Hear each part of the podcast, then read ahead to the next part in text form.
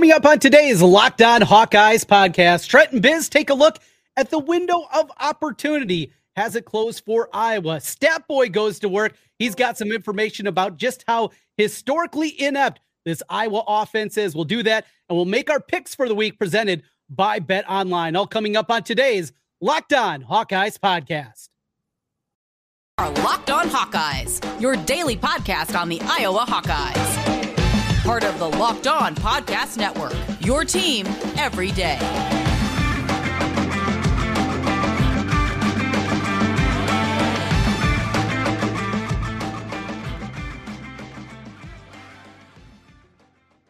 I'm Trent Condon. That's my buddy Biz. This is the Locked On Hawkeyes podcast for Thursday, October 13th. Thanks for making Locked On Hawkeyes your first listen each and every day. Today's episode is brought to you by Bet Online. Bet Online has you covered this season with more props, odds, and lines than ever before. Bet Online, where the game starts. Biz, here we are at the bye week. Three and three on the season, a 9 6 loss to an Illinois team that I guess has some positive momentum, but another game that was there for the taking. Frustrations abound. We heard as uh, we sit here on a Wednesday, Brian Ferentz was talking to the media earlier today in Iowa City, and well, not a whole lot of changes appear to be on the horizon for this Hawkeye offense. Frustration, certainly one of the more frustrating years we can remember in a long time. Yeah, I think Brian just got off the podium and he, he did not walk up there and just uh, announce he was quitting and storm off. So uh, we're, we're stuck with him for another six weeks at least, Trent. So, you know, as you know, I, I was in Boise, Idaho for, for a wedding this last weekend, and I had every opportunity to just avoid watching the game. But you know, the thing about Iowa football is that the, they're so bad offensively right now. It's kind of like watching. It's kind of like going by a bad car accident. Right, you just can't take your eyes off it. I, I kept getting sucked back in, and unfortunately, watched uh, way more of it than I probably should have because you know it's one of those things. You knew you knew it was going to happen. You you know you just can't uh, you can't take your eyes off it, but you know, to me, the bigger frustration wasn't what happened on the field on Saturday. It was uh, the comments that, that were made by by Kirk Ferentz afterwards. I mean, to me, that was you know where the where the program you know, the, the jump the shark basically on Saturday night because it, it went from straight stubbornness to to just pure arrogance on Saturday night. I I just his post game comments reminding the media that they won 10 games last year just were incredibly arrogant and condescending, and it's just I don't. It, it, I feel like we're uh, in the movie Groundhog's Day, Trent. It's the same thing every week, but you know, this it went from stubbornness to arrogance, and and that's when it becomes a major problem. And the digging down, you know, we we had fun with Kirk as he's gotten older and leaving the timeouts in Minnesota, and all those things are all well and good when you're winning football games, but when things start to go south, and they're certainly heading that direction right now. Those things that were kind of cute and cute and fun and and fun things to talk about, it, it quickly goes the other way. And you mentioned the the arrogance about that. We won ten games last year. I, I'm surprised you didn't know that. It just the tone that he used. The question: Who got what coach was it that got the the uh, personal foul call against them, the unsportsmanlike conduct? It was Brian, but he won't even say it. He won't even say his name, and that those are the things that make this nepotism angle look even worse when he won't even say it was him. It's a simple response, right? Luke Lachey, he got the unsportsmanlike. They said his number, and we all know who it was. But for Kirk to not even answer the question, he was two different times. He was asked, "Was it on Brian? Was it somebody else?" He said, "Well, you guys saw." He won't even say his name. It just that struck me as somebody that is again feeling out of touch. He's feeling old. He's feeling suddenly, yeah, they won 10 games last year. I get that. You're also blowing out in three of them. And the other one, you let slip away against Kentucky, a game that absolutely should have won. You were blown out by Purdue, Wisconsin, and Michigan in three losses in conference play. Just not being able to see the forest through the trees. They said they were going to double down on themselves this year. Uh, that thing has not worked out. That has come up craps for them this season. Well, and Trent, we have we talked about it after the South Dakota State game. You know, people, you know, the nation laughed at us then, but I mean, they're it's gone beyond laughs now. I mean, we are a full on national joke at this point. I don't know if you watch the College Football Inquirer or listen to the College Football Inquirer podcast, but it's got you know three of the big national names, the you know Wetzel and Forde and the guy from from Sports Illustrated.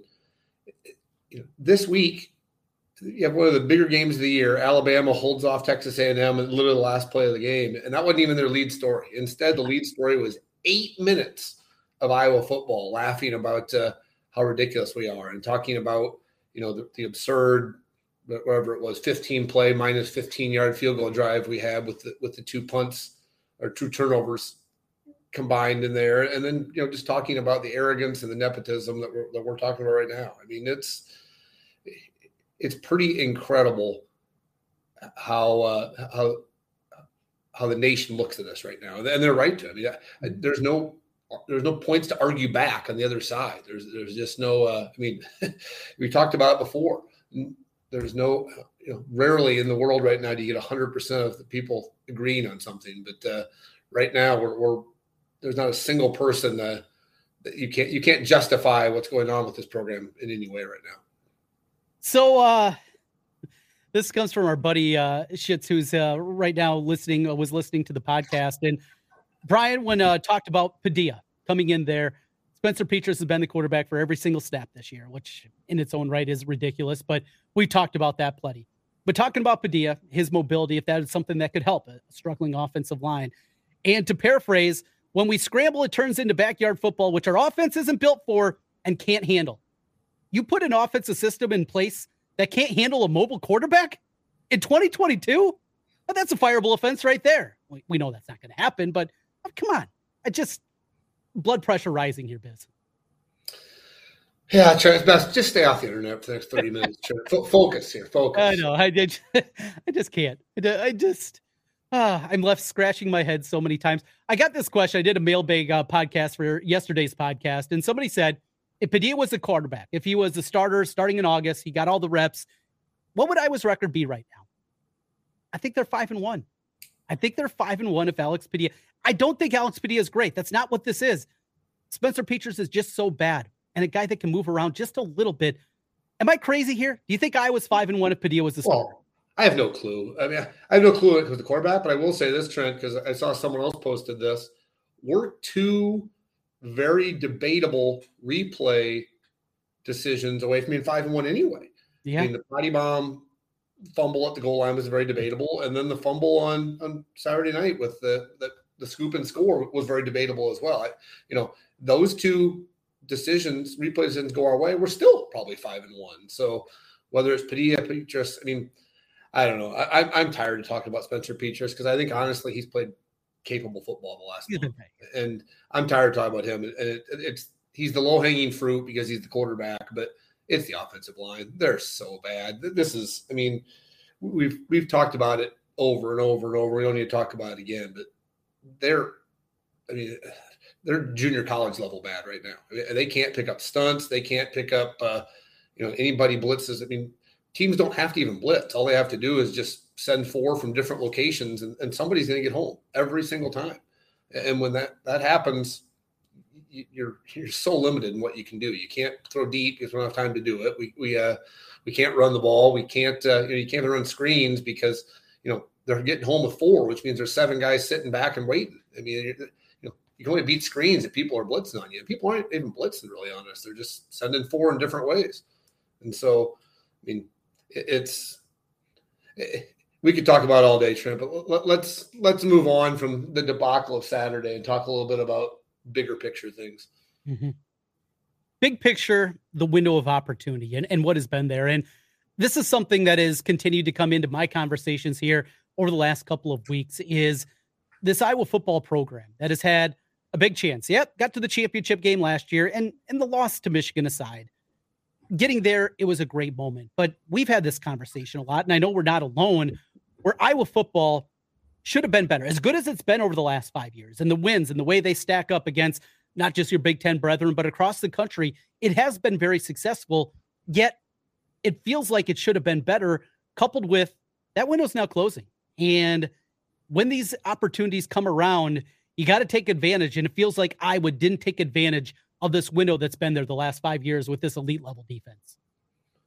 Well, let's let's talk about the window a little, Trent, because I mean, if you look back, I mean, it really has been an extended stretch of, of really good football for the University of Iowa, and we I don't want to forget that because it's been seven plus years. You go back to since 2015, we've been in the hunt and had at least hope for a Big Ten West championship every single year.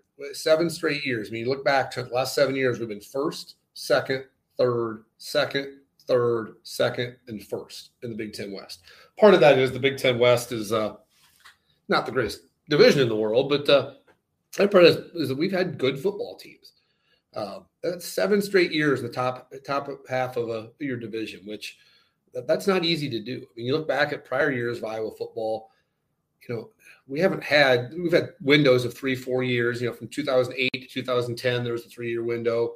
From 2002 to 2005, there was a, a big four-year window there where we had great success. But I mean, you got to go back to the early 80s. The, you know, 80s to find a stretch where seven straight years of, of top half you know, top half Big Ten results for six, seven years in a row. And so, I mean, the fact of the matter is, like you said, could we have had more than two division titles? Yeah, probably. I mean, do we miss out on some opportunities? Absolutely. But we've had, you know, what it comes down to, Trent, hope. We've had hope every single year for seven straight years. Every year, there's been hope that, you know, we've got a chance. And right now, it certainly feels pretty darn hopeless. And, you know that hope is not there right now and to be honest with you you know with no more divisions probably starting next year the road to getting championships is going to get a whole lot harder and so it's it's hard right now to see where that hope's going to come the next couple of years because it's uh right now things look pretty hopeless. I mean that window of opportunity certainly seems to have closed and, and i'm not sure how quickly it's going to open again. And that, that's where i am too. And it's very frustrating to to understand what you have and, and what what the future holds for this offense if they stay status quo or if the changes are just you know a, a, few cosmetic things but ultimately it's going to be the same kind of system the same kind of things. Can you evolve and change and win at this level the way that they're recruiting? You know how, how much is quarterback and and wide receiver recruiting going to start to dry up if they go to the transfer portal after this year who's going to want to come play in this antiquated system so you get into all those different things excuse me and it gets very scary biz Yeah. Speaking of the transfer portal, how in the world did we not go find an offensive lineman or two in the transfer portal? I mean, we talk about quarterback, which I get why we didn't bring in a quarterback because I can't imagine there's a bunch of quarterbacks knocking on our door waiting to come here. But you'd think we'd be an absolute dream for a for you know an established mid-major lineman who's played 3 mm-hmm. or four years to come in here as a senior and, and put some tape at, Iowa football. I mean, yeah, we, we just obviously horribly misjudged what we had coming back for offensive linemen. Yeah, and you know George Barnett, he's the second year offensive line coach. I think there's got to be certainly some fingers pointed his way.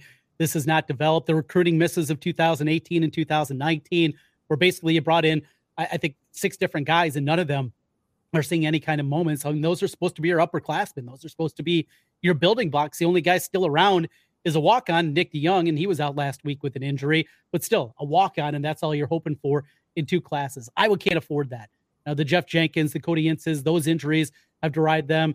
The Tyler Endres never worked for him. You just go through in that recruiting. It's been very, very poor, and it leads to where you are on Saturday, where you're starting four underclassmen, four sophomores, and outside of them, eh, outside of that group, not a butt kicker. You know, Richman, we thought he was turning the corner. That wasn't the case. Elsbury, as he's gotten more snaps, he has not been the elixir that we were hoping for. It's just bad. It's bad up front. Wide receiver group's not good. Quarterback plays not good. I think the running backs are talented, but you just really can't see with what they're playing with right now. But Brian, he's not resigning. He he couldn't look his kids in the eye, so we got him for at minimum six more weeks, and it's going to be longer than that, right? I don't I don't anticipate a change this offseason. Am I really? just right now? No, I think you know you talked about how close we were. We talked about how close we were to five and one. You know, the silver lining to me, Trent, of us not being five and one is I think there's there's changes coming. You, I, have talked about before. I think you're going to see a mutual agreement where Brian Ferentz uh, goes and finds a job in the NFL, and they they try to spin it as a uh, a new position for him. So I, there's no way he's coming back next year. I, I just I, I can't fathom it. it. Maybe that's just me being uh, foolish and, and and ignorant about the situation. But I feel like we, we've we've officially hit the point where there's no there's no coming back from this right now. I guess miraculously, maybe we you know if we we lose to Ohio State and then somehow miraculously win the next five, I guess that could could change things. But it's not happening. We'll uh, you know we'll talk about the, how historically bad the offense is, and you'll realize Trent uh, things are going to get worse the next six weeks, not better. Okay. well, here we go. We're going to talk about that as we continue. Stat Boy, he has gone to work.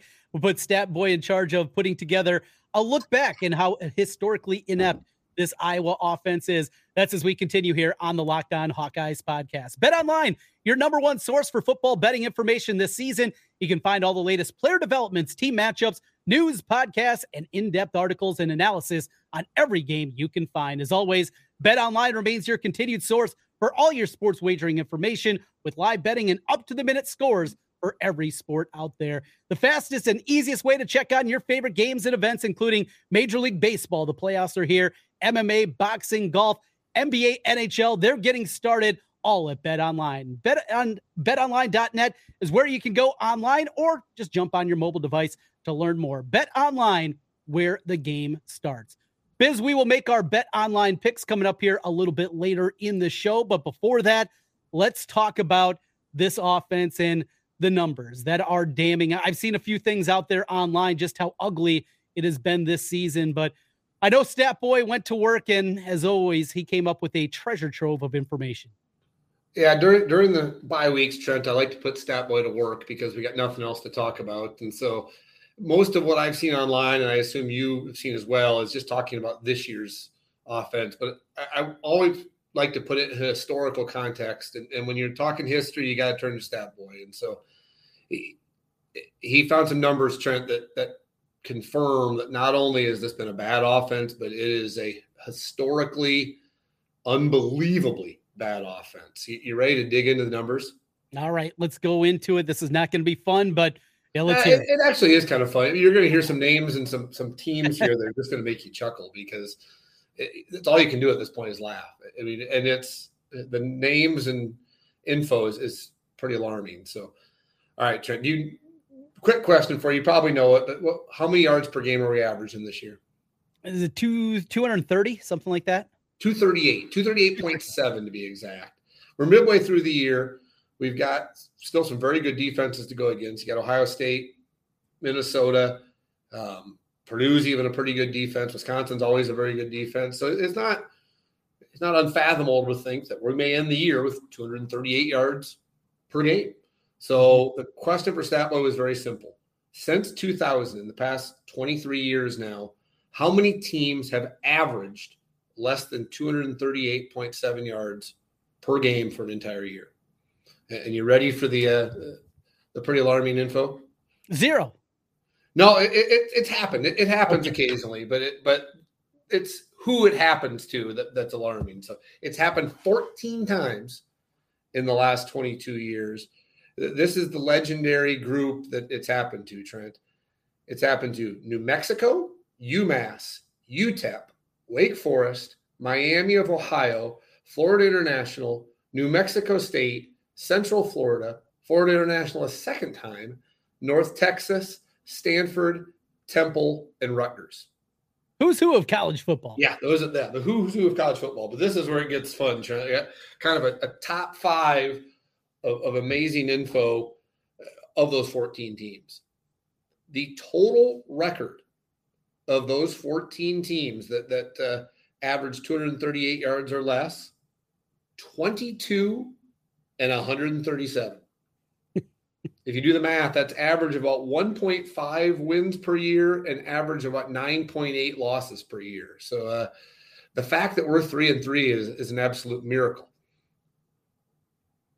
Not trending in a positive direction for the back half of the year. Nope. So looking at it even closer, only one team of those 14 has ever in, in the entire group won more than our current three wins. That was uh, George O'Leary's uh, Central Florida Knights back in 2008. They, they, somehow found a way to get to four and eight.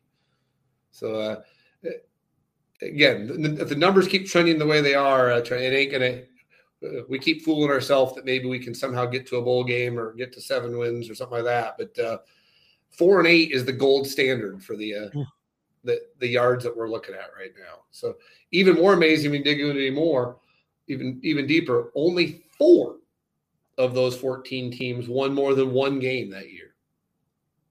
So uh, you're, you're, talking 10 of the 14 won either one or went over. Four of the 14 were overs. So uh, last only two of the 22 teams were Power Five schools. You're looking at 2006 Stanford and 2014 Wake Forest. Those are the only two times that a Power Five school has averaged less yards than we have. So pretty amazing. But then this is the real kicker, Trent. I, I had Statboy dig into the 14 different coaches that were involved to find out basically what happened to those 14 coaches after these historically awful offensive seasons. So when you dig into it, here, here's the info.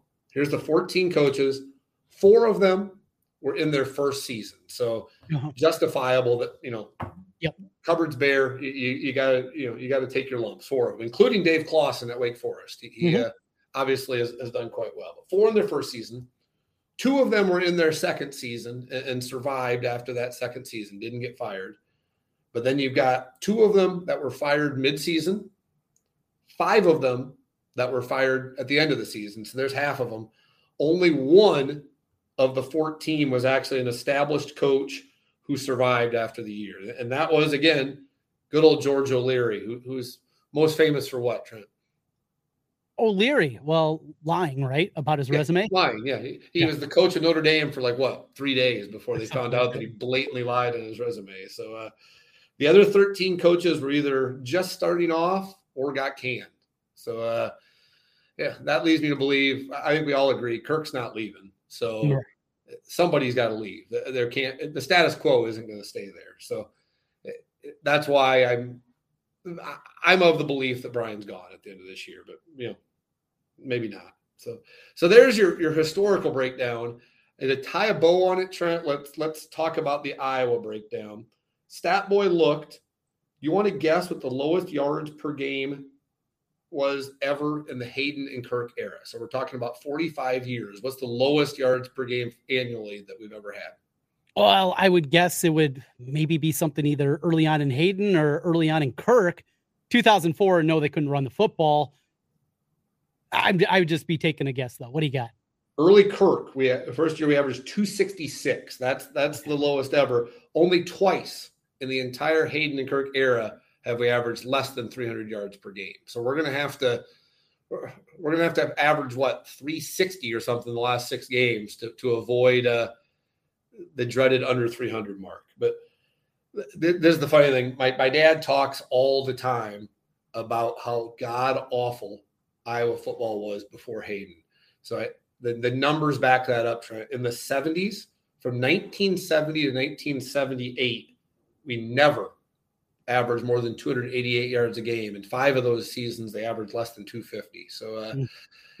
you know, it puts into perspective just how awful Iowa football was. But uh, we've got a chance to beat all those teams if, if we uh, if, if, we keep it up. So, uh, historically, historically bad offense. What a world! What a world! Anything else for Stat Boy?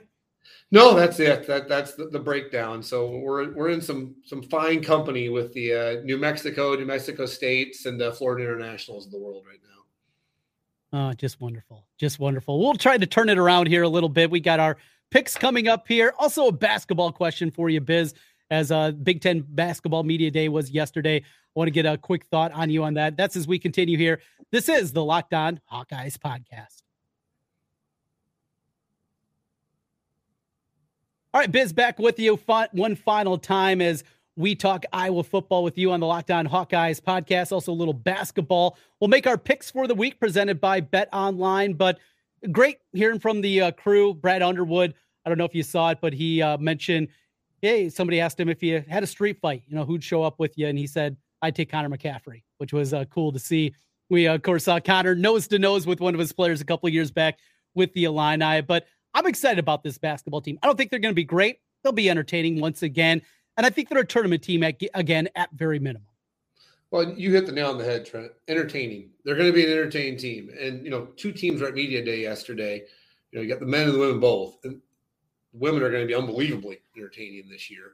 And so that to me right now is the most important thing because football has been such a whatever the exact opposite of entertaining is uh, So I'm just looking forward to actually having some excitement and, and, and enjoying some fun basketball. Are they going to be, you know, a, a perfect team? Are they going to win the Big Ten like they somehow did last year? Probably not.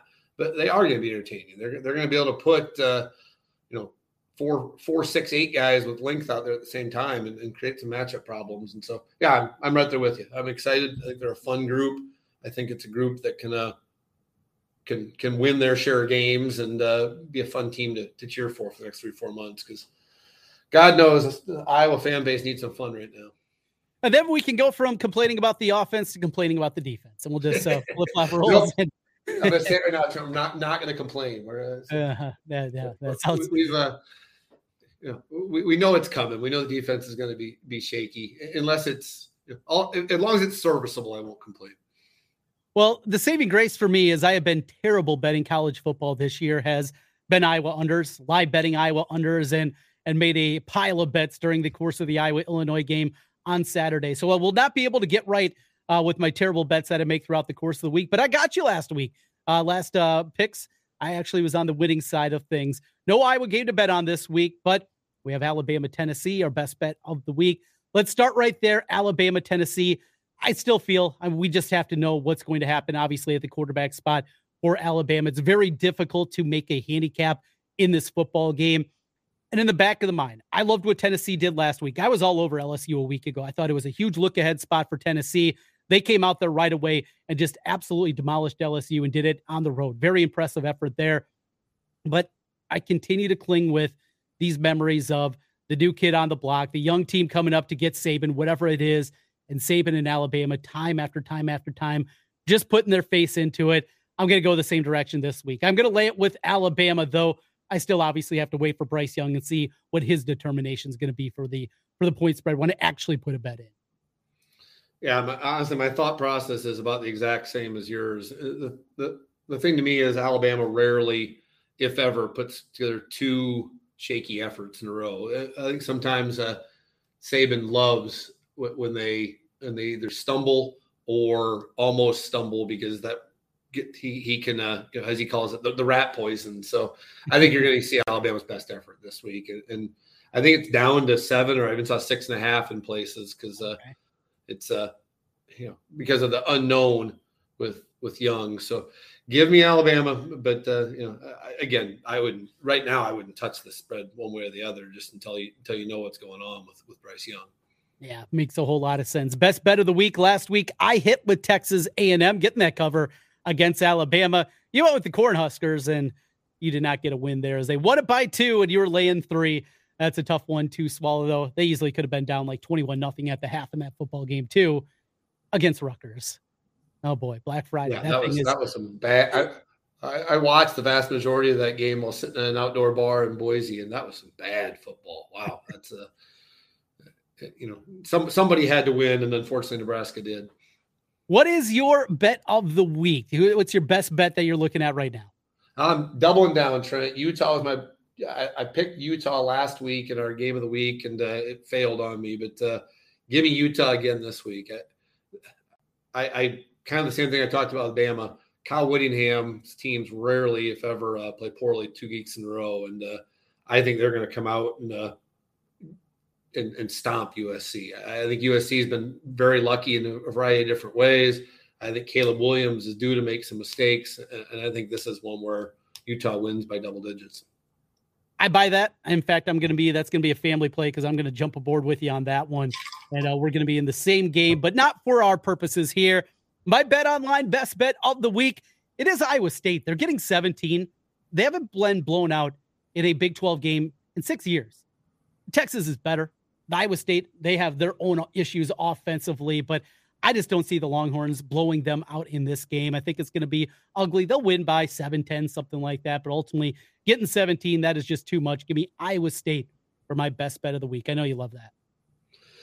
Yeah, I, I always, honestly, I, I've, over the years, I've bet quite often on Iowa State, but I don't know what to think of them right now. This feels like kind of a make or break game for them. Either they mm-hmm. hang in for four quarters and uh, fight and you know they're the most together team of all time, or or, or things implode for them this week. Uh, the thing I noticed with them, Hunter Dekkers has gotten worse every single week, and, yeah. and, that's that's the thing that would scare me, and that's why. I'm not saying not saying you're wrong, but I'm not sure I'd be real confident putting money on the clones right now either.